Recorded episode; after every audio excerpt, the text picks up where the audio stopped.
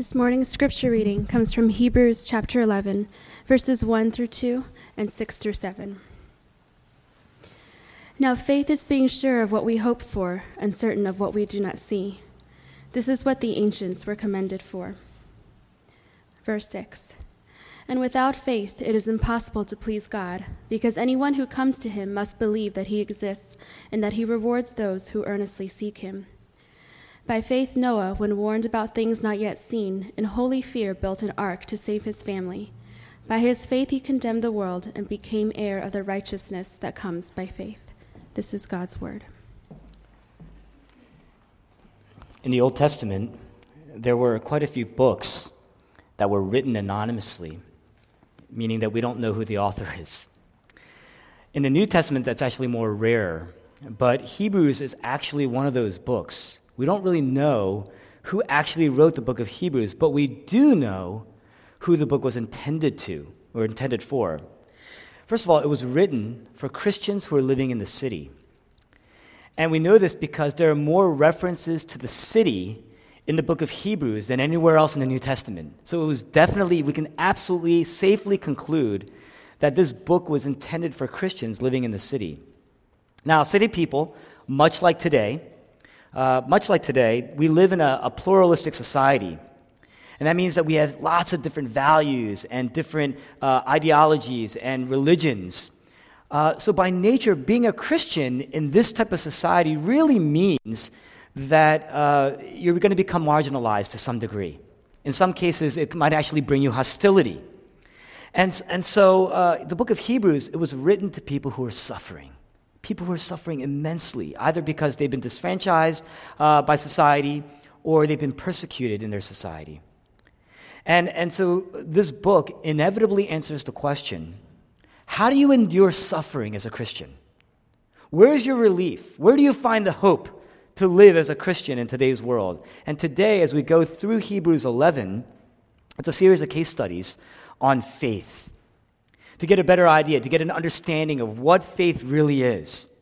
And you get to the case of Noah. Now, we said before that being a Christian, there has to be a rational component to this. That, that you have to be thinking about the gospel, it's, but it's more than thinking about the gospel. It's more than just a concept, it's more than just an idea. There's a power. There's a power in becoming a Christian. That's how you get poise. It's how you get courage. It's how you find rest. In a, in a society, in a world, in your circumstances that are tumultuous, where people are hostile towards you, violent against what you believe. Now, it starts with rational thought, it starts with thinking. We've said this over the years. Because the gospel is a story. It begins as a story. It's got content, so there has to be some rationale to your approach. But we've also said that this story has to become personal to you. This story has to become real to you. It's got to shape you, it's got to renew you. You have to trust in it. You have to trust it. You have to believe it. You have to live in it. Why are we saying this before we even start the sermon? We're saying this because there are people in this room right now who don't get the gospel, who really don't get the gospel because they see faith as separate from thinking. They see faith as separate from thought, rationale, ideas, and you're wrong because you have to think. Being a Christian is you have to think this through. But there are also people in the room right now, all you do is think. You're just relying on your thought process.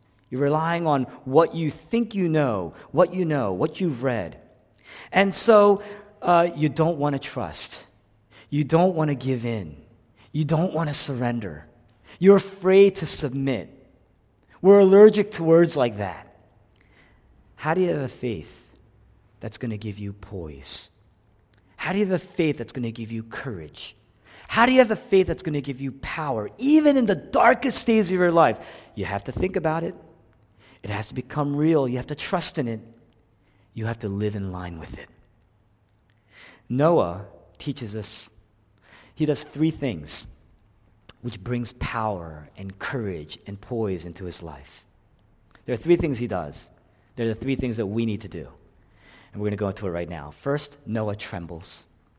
Second, he stands. Lastly, he hides. Noah trembles, he stands, he hides.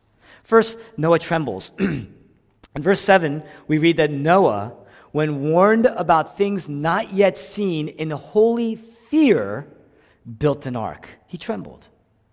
In other words, Christian faith is not just believing in God. We read this in verse 6 uh, that He just exists.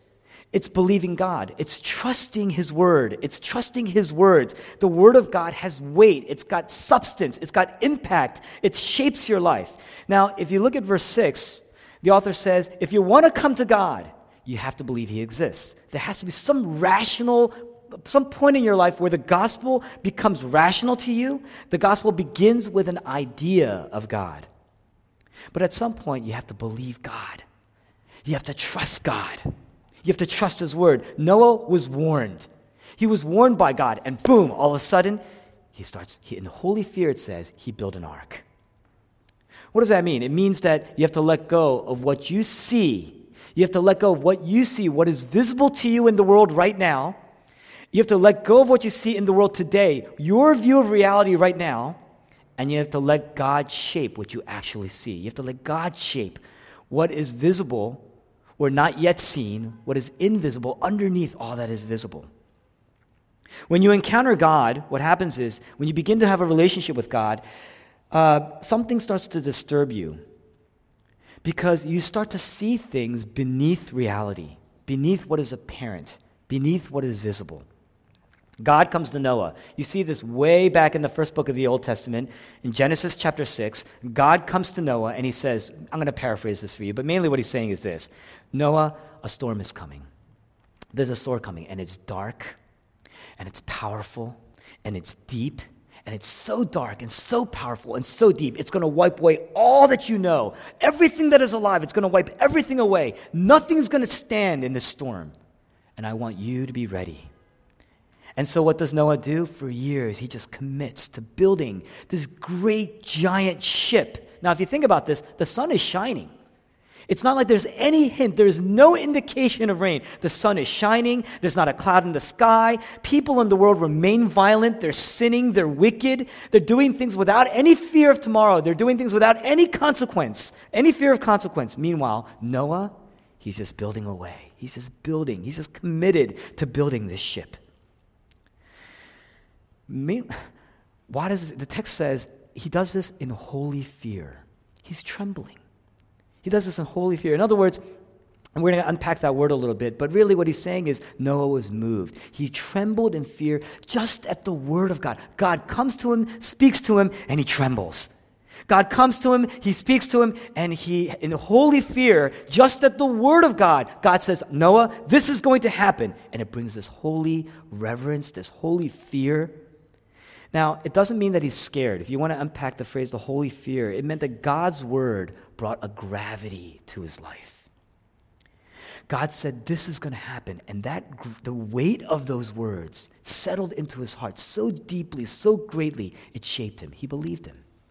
He believed him, every word of him. Noah's thinking, I believe these words are true. And if they are true, if these words are true, the world as we know it today is going to be wiped away. It's just going to blow up. And so I need to prepare. God says, I need to prepare. And the author is saying, This is faith. Noah's saying, I'm not going to let your view of the world shape me. I'm not going to let society's view of the world shape me. God says, This is the world. I need you to see the world this way. I needed you to view the world this way. Everything that you see right now that is apparent, that is visible, everything that you're pursuing right now, everything that you view as reality is not real reality. There's a deeper reality that's going to come and subsume our reality today. And everything that is not holding to this reality, this greater foundation, is going to get wiped away. Noah, I need you to prepare for this. And now the sun is shining, the birds are chirping, people are making money, they're building, and they're in sin and they're in wickedness. And he says, It's all going to end. God speaks. I'm thinking about this, and I trust it. Now, how does that apply to our world today? Here's, take the person, and he's incredibly bitter. Here's a person who's just bitter. He's just angry. He's just, he's just beside himself. He's struggling with his bitterness. He's struggling with his anger. Po- anywhere, anytime he opens it, poison is just spewing out constantly, everywhere. Now, when you go up to this person, you say, You're a very angry person. You're a very bitter person. What happens? They're just going to spew more poison at you. They're just going to spew poison at you. And it's because somebody has hurt them. Someone has hurt them so deeply. How do you become free? How do you become free of that? You want to be free? How do you become free of that? The author says that you can either be moved by things that you do not see, the things that are not seen, that's faith, or you can be moved by your present circumstances. And so what happens is you got to be moved by things that you do not see, that are unseen, that's faith. Or you're going to be moved in a way by your present circumstances. And what happens is that's going to lead to anxiety and even greater bitterness and greater anger. You can look at your wounds, or you can look at Jesus' wounds. That's faith. You can look at your dying, your suffering, or you can look at Jesus' suffering and how that applies in our lives. How the Spirit of God applies that in our lives. They're both going to shape you. Depending on which you rely on, they're going to shape you in different ways, wholly different ways. But one's going to be based on what is seen, and the other is going to be based on what is unseen. Think about forgiveness. Forgiveness, reconciliation, right? Um, forgiveness is an act of faith because when you're forgiving, what are you saying? You're saying, I, can, I have two options. I can dwell on my rights, I can dwell on other people's wrongs, right? That's visible, that's apparent, that's real to me. It's palpable to me. Or the cross is palpable, palpable to me. I can be moved by the cross. I wounded my Savior. I wounded Jesus Christ. And He has forgiven me to the point of great healing in my life. If I forgive, it's going to cost me, it's going to hurt me, but it's not going to cost me the way it costed Jesus Christ. And in fact, it's going to cost me, but it's going to heal me. It's going to save me. It's going to free me. Is that happening in your life? Is that taking place in your life? Freedom? Are you moved by things that you do not see? By greater reality underneath the reality? Mo- Noah, he, he was moved by things he did not see. He heard God's word, he trusted it in holy fear, and it moved him. Here's what we see we see the pressure of bills, we see the pressure of grades, exams, constant testing. That pressure, that pressure, it's like a vice. It's constantly weighing on you. Here's what we see we see neighbors, our next door neighbors, they're rising. Our friends, the people we hang out with daily, they're rising, they're building. Criticism constantly in your life. There's constant criticism swirling in your life. Here's what you see the need to get married, the need to have children, the need to make money, the need to constantly build. And we are listening and trembling in holy fear of these things. These are the things we trust in. And so you're working and you're slaving and you're ruled by anxiety and you're ruled by anger and disappointment and betrayal and bitterness. Then there's the Word of God. God speaks to you, God speaks into your life. In Jesus Christ, the greatest debt has been paid. What debt then can ruin you? What bankruptcy can ruin you? Sin has bankrupted us morally, and yet Jesus Christ paid the debt that we could not pay. What debt then can ruin you, truly? Jesus Christ took on the greatest sickness, one that we could never recover from. What illness, what physical aging can ruin you? It will only remake you, it will only complete you. In Jesus Christ, a great mansion has been prepared. What other home must you pursue to make you who you are? In Jesus Christ, an ultimate reputation is secure for you. The validation of the God the Father in heaven has been secured for you in Christ. What criticism will actually destroy you and ruin you then? These are the foundations. This is the foundation on which we stand. So you can dwell on your present circumstances, and that's going to make you anxious and bitter. Or in holy fear, in trembling, you can rest in the love of Christ. What moves you? What moves you? What gets you? Because that which moves you rules you.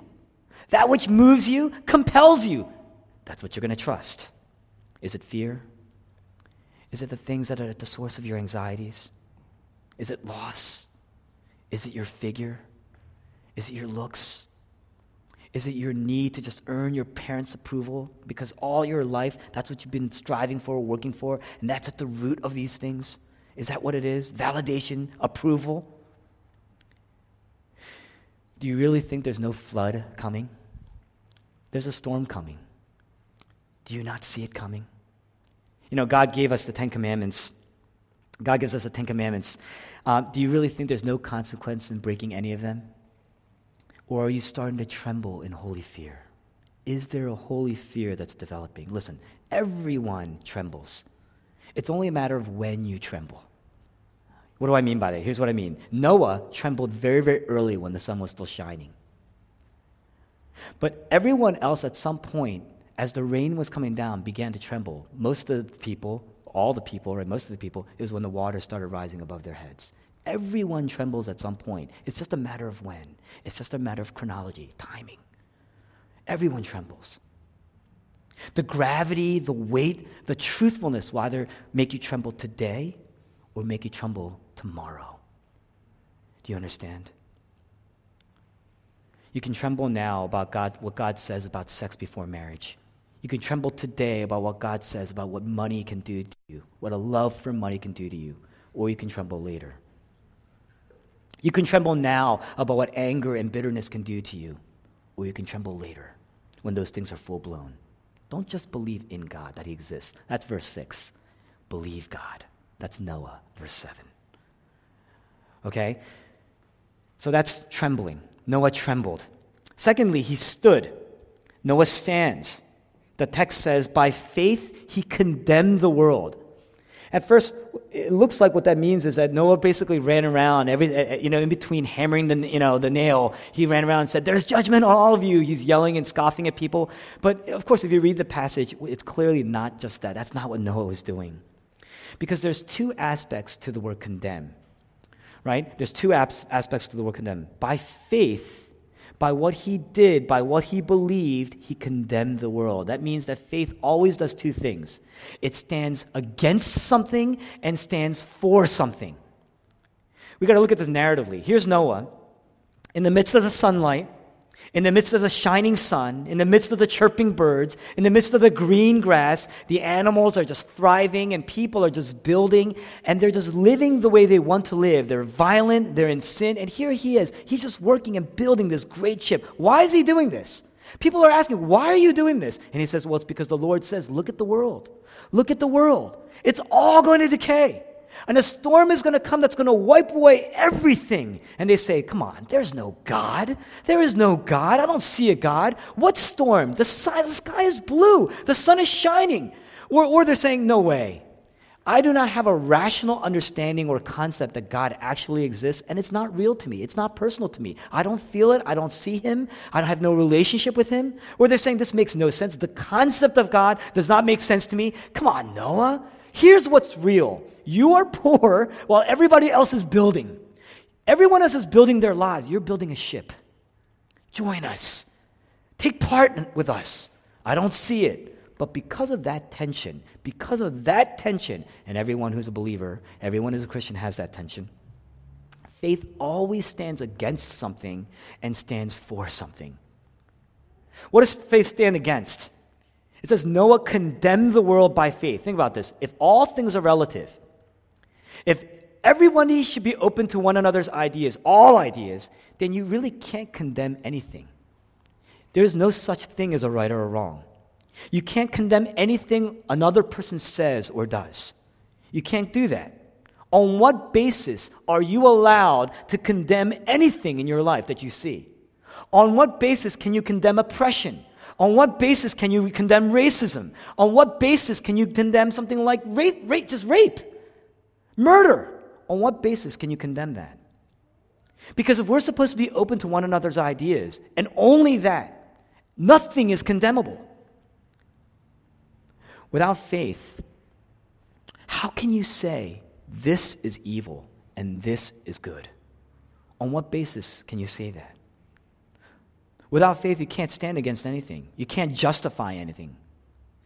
But if there is a God, if there is a God, because if there is, then you can condemn, you can stand against certain things. You say, Well, I stand for justice. But the thing is, on what basis can you stand for justice unless there is a God?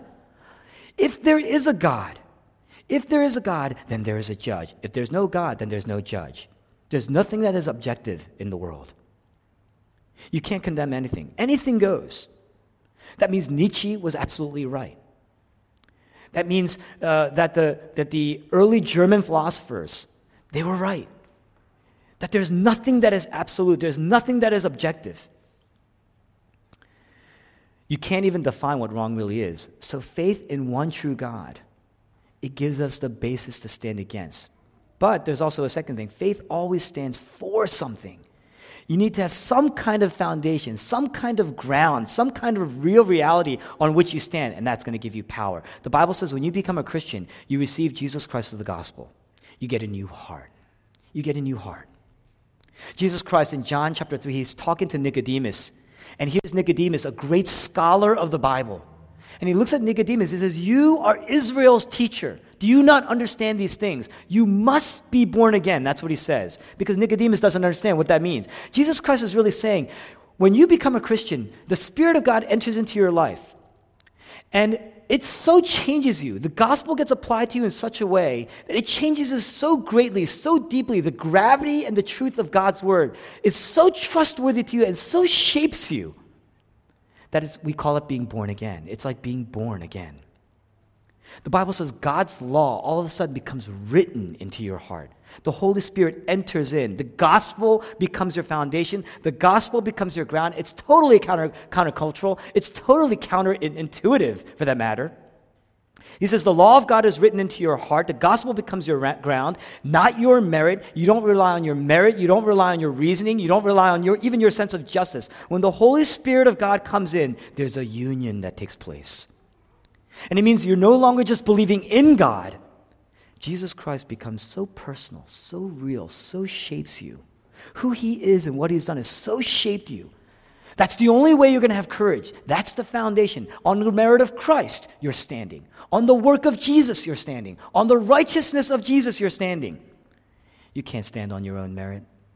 You can't stand on your own record because your record fluctuates. Come on, we all know that. Your record fluctuates even this morning. It fluctuates. Even now, it's fluctuating, you see. Your record fluctuates. You can't stand on that. That's an earthquake. If you're standing on something that's constantly fluctuating, that's an earthquake.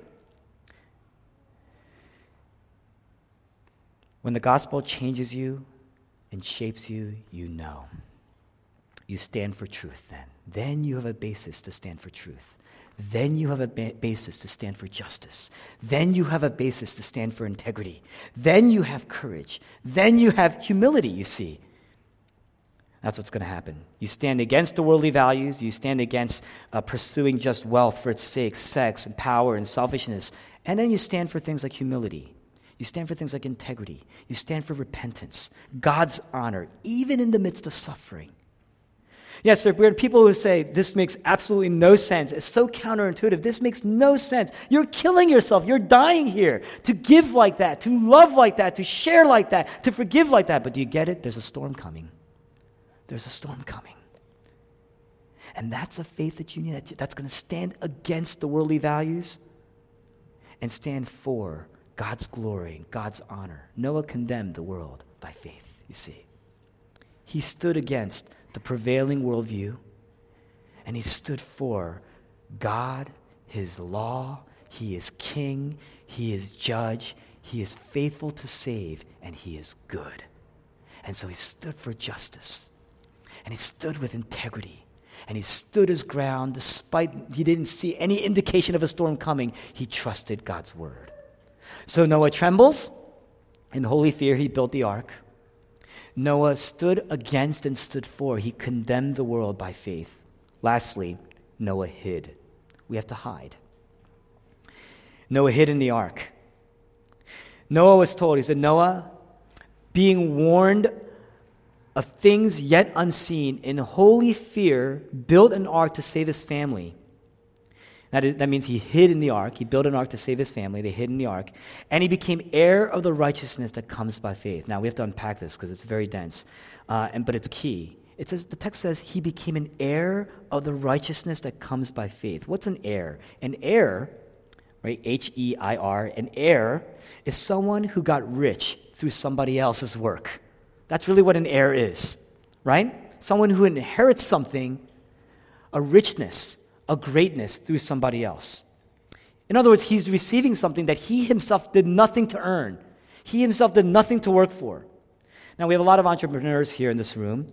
Either you're in the product market or you're, you know, you're in securities or in capital investments. Now, think about this. For you to get rich, you needed to work hard. You needed to slave away. You needed to compete. You needed to be quick on your feet. But when you leave that wealth that you've made and you leave it for somebody else, maybe it's to a spouse, a loved one, a child, some family member, then what, the happen, what happens is they have your wealth. That same wealth that you have becomes theirs, and they did nothing to earn that. That's what it means to be an heir. Right? now, if you think about this, religious people say, I've worked hard, I've done well. I've succeeded. I've helped people. I lived a moral life, a good life. Now, if you believe that that's how God loves you, if you believe that that's how God shows you favor, if you believe that that's how you're saved, then you're going to be restless. You're going to be anxious for the rest of your life. Christianity is so different from religion. Religion says, I need to obey, I need to work hard to be accepted. But Christianity is actually utterly different from religion. You know why? Because the gospel never points to your doing first, the gospel points to your receiving first. Faith in Christ gives you a righteousness that you inherit, not one that you earn. You become an heir. That's what the author of Hebrews is saying here. Noah became an heir. In other words, Noah received righteousness that he did not earn, not because he deserved it, but it came by faith. He trusted in God's word, in his goodness, and his faithfulness, and his promise that the world in sin is going to blow away, but God by grace can save. That's what he trusted. That's the meaning of the ark, right? It's from God.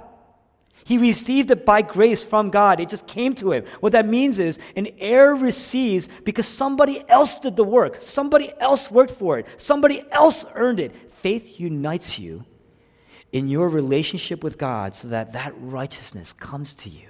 That's what it means. And it comes fully totally, fully, wholly. And so a Christian is every bit as beautiful and loved and honored and acceptable as Jesus Christ is in God's sight. He earned it, He merited it, He worked, He deserved, and you receive. That's what Jesus earned, you see. How is that possible? For Noah, it was the ark. The text says that Noah built an ark to save his family and became an heir to the righteousness that comes by faith. That comes by faith, that he received by faith. Everyone's about to sink, everyone's about to die. There's a flood coming. Friends, there's a storm coming. You see, there's a reckoning, there's a judgment that's coming. First of all, I just I got to do a little bit of a, a, a brief tangent here. Why, does it, why is it important that we have a judge? You know why? Because if you don't have a judge, then evil wins. There's no purpose in being good. That's why. If you don't have a judge, if there is no judgment, then evil wins. If God even lets one sin go unaccounted for, evil wins. Do you see? Do you get that? If there's no judge, there's no hope for the world because remember, you can't even define what is evil. You can't, we can't leave it to ourselves to define what is right and wrong. You see? We just said that. We, asked, we, we established that. But if there is a judge, that means everyone's going to sink. Everyone deserves to sink. Who's going to survive? Because God's judgment is coming. Who's going to survive? Now, as a, as a preacher in a postmodern society, it's not a very popular thing to say today prepare for the judgment of God, right? It seems very churchy. It seems very old school churchy, but it's real. If there is a God, if there is a judge, then who can survive? Who will survive? Because we're all broken, we're all sinful. Nobody here is righteous, not one person, right? We're all sinful, we're all broken, we're all evil. That's going to tell you, but I'm going to tell you, there is one person who can survive. It's Jesus Christ. There is one person. That's why the New Testament, in the New Testament, Jesus walks on water. He doesn't drown. That's why when the storm comes, Jesus calms the storm, you see. That's why when, when, they're, when they've run out of wine, Jesus takes water and he changes it. Jesus rules. Jesus is king. Jesus doesn't sing. So it's why the storm comes and the disciples are crying out. Jesus speaks and he just calms the storm. This is why Christianity shows us that there's a way of salvation from evil. There's a way of being saved from the storm, from the judgment. And it's not, religion says the way to do it is to imitate Christ. That's religion. The gospel says it's to hide in Christ. Hide in Christ. Jesus Christ is the true ark of God, you see. He is the ark that the Lord built. Throw yourself in the mercy of the ark that is Jesus and you will be saved from the wrath of God that is like a flood of judgment that's going to drown us because that's what we deserve, you see. You know what that means? Noah's goodness, it's not Noah's goodness that saved him. It's not Noah, it's not Noah's works that saved him. It's not Noah's morals that saved him. It was the ark. He trusted to the degree that despite his circumstances that were present and apparent to him, despite the reality that was present before him, he trusted the Lord. It was the storm was very real, very palpable. It created an urgency. He had to build it then. It took him a long guys, it's not like it took him a couple weeks to build the ark. It took him a long time to build this ship, you see. Decades, years and years and years to build this ship. And he remained faithful because he trusted. Think about the ark the waves and the storm and the wrath. It's just crashing against this wood, just crashing against the wood. And Noah and his family are safe in the ark. They're dry. The waves of judgment are crashing. The waters of judgment are crashing. The storm of judgment is crashing, you see. The judgment is crashing against the wood. In fact, you know the word word in Hebrew, in Genesis, here, when you talk about the narrative of Noah's ark, the word wood that is used there, in particular that was used to build the ark, is the word, is the Hebrew word eitz. That word is always used in reference to the judgment of God. The wood represented the judgment. Noah hid himself behind the wood of God's judgment. So as the waves are crashing against it, he was saved. You see, that word translated in the New Testament is cross. Is cross. What do you hide behind? Jesus Christ bore the wood of God's judgment. Who ultimately bore the wood? Who ultimately braved the ultimate judgment? It was Jesus Christ. He's the ark. The waves of God's wrath are crashing against him on the wood. That meant we get to be saved. We are safe. On the cross, you see a, a bigger storm. The sky grows dark. The earth, there was an earthquake. Literally, the foundation shook. There was an earthquake. The rocks were splitting. And here's Jesus Christ tethered to this wood of judgment. And then he cries out, My God, my God, why have you forsaken me? And what he's saying is, Now I'm facing the ultimate storm of God's wrath. God's wrath is now pouring out on me like waves of judgment, and I'm drowning, and he died. The punishment that we deserved, he received. And the safety and the rescue that he deserved, we receive. You see, you just receive it. You can't do anything to earn it. You know what that means? Because of the gospel, God does not love us in spite of his justice. It's not like he sees Jesus on the cross and he says, There, now it's done, and I will no longer have to be just. You get to just come in. That's not what happens. That's not what's going on. You see, God loves us because of his justice. You're on trial. And there, the judgment the judgment of all the sins that you've committed are pouring out, are about to pour out on you. And the judge is about to hit the gavel and sentence you. But then Jesus Christ, your advocate, enters in and he says, Father, you are judge because I paid the penalty for his sins, because I paid the penalty for her sins, because his life is hidden in me, because her life is hidden in me. Father, I'm not asking you to save them on the basis of his merit. I'm not asking you to save them on the basis of her merit. I'm not asking you to save them in spite of your justice. I'm, I'm not asking you to save them because oh, you're just this loving, faithful person, okay? First of all, if God is truly loving, he has to be just, or else either, uh, uh otherwise evil will win. Rather, what Jesus is saying, Father, I'm not asking you to save this person based on his merit or in spite of your justice. I'm asking you to save them because you are just and I paid the price. It's been paid in full. And because I paid that price in full, because the waves of your judgment fell on me on the cross, and this person get, then gets to receive freedom. Will you free them because you are just? You are so just, you will not let make this person pay twice for the sins that he's committed. I've already paid. I've already paid. And I've paid it abundantly, and I paid it in full. God says to Noah, you know, that's the meaning of the rainbow. In Genesis, a rainbow arch appears. And God there makes a promise to Noah. And really, what he says is, he says, uh, I'm never going to destroy the earth again this way. Although the heart of every human being is evil, that rainbow is for you. It's a promise of God's faithfulness. Jesus Christ got the storm so you can have the peace. You can have the rainbow. You understand?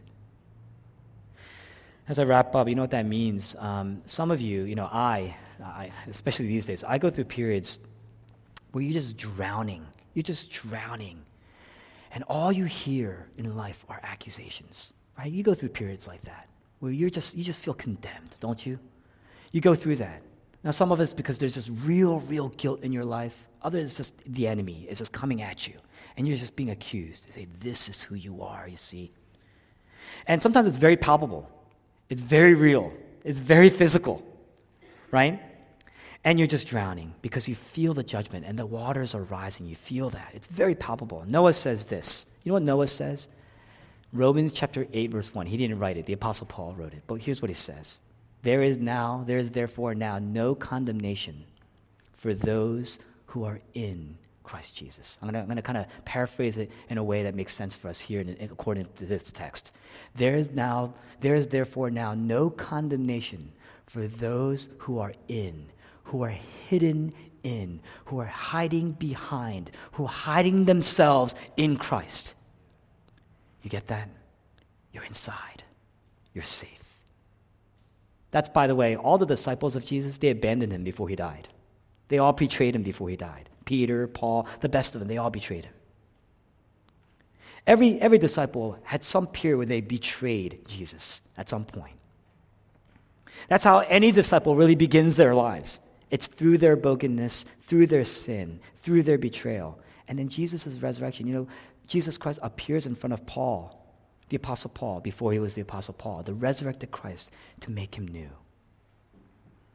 And that's what happens. When that happens, the same storm, the same troubles that can crush, just utterly crush other people, actually remade the disciples. It made them great. They lived a big life as a result, you see.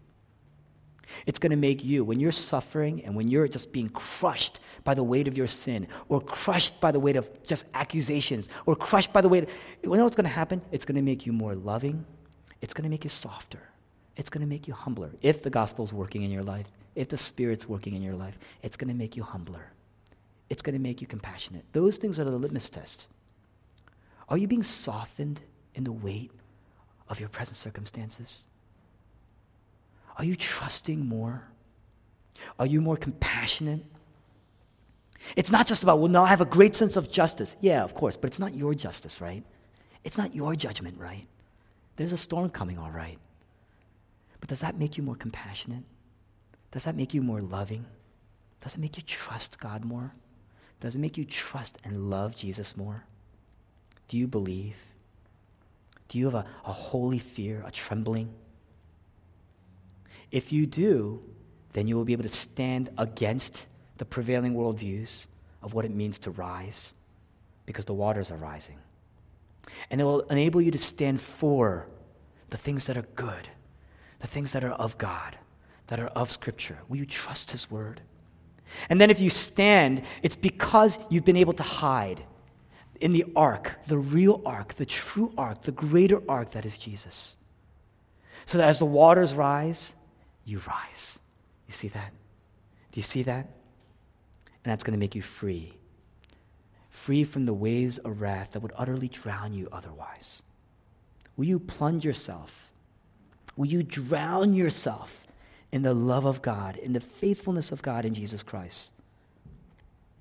And then you'll experience the promise, the rainbow, and you're free. Will you do that? Will you hide yourselves? My life is hid with Christ on high. Famous hymn. Will you hide yourself in that? Let's pray.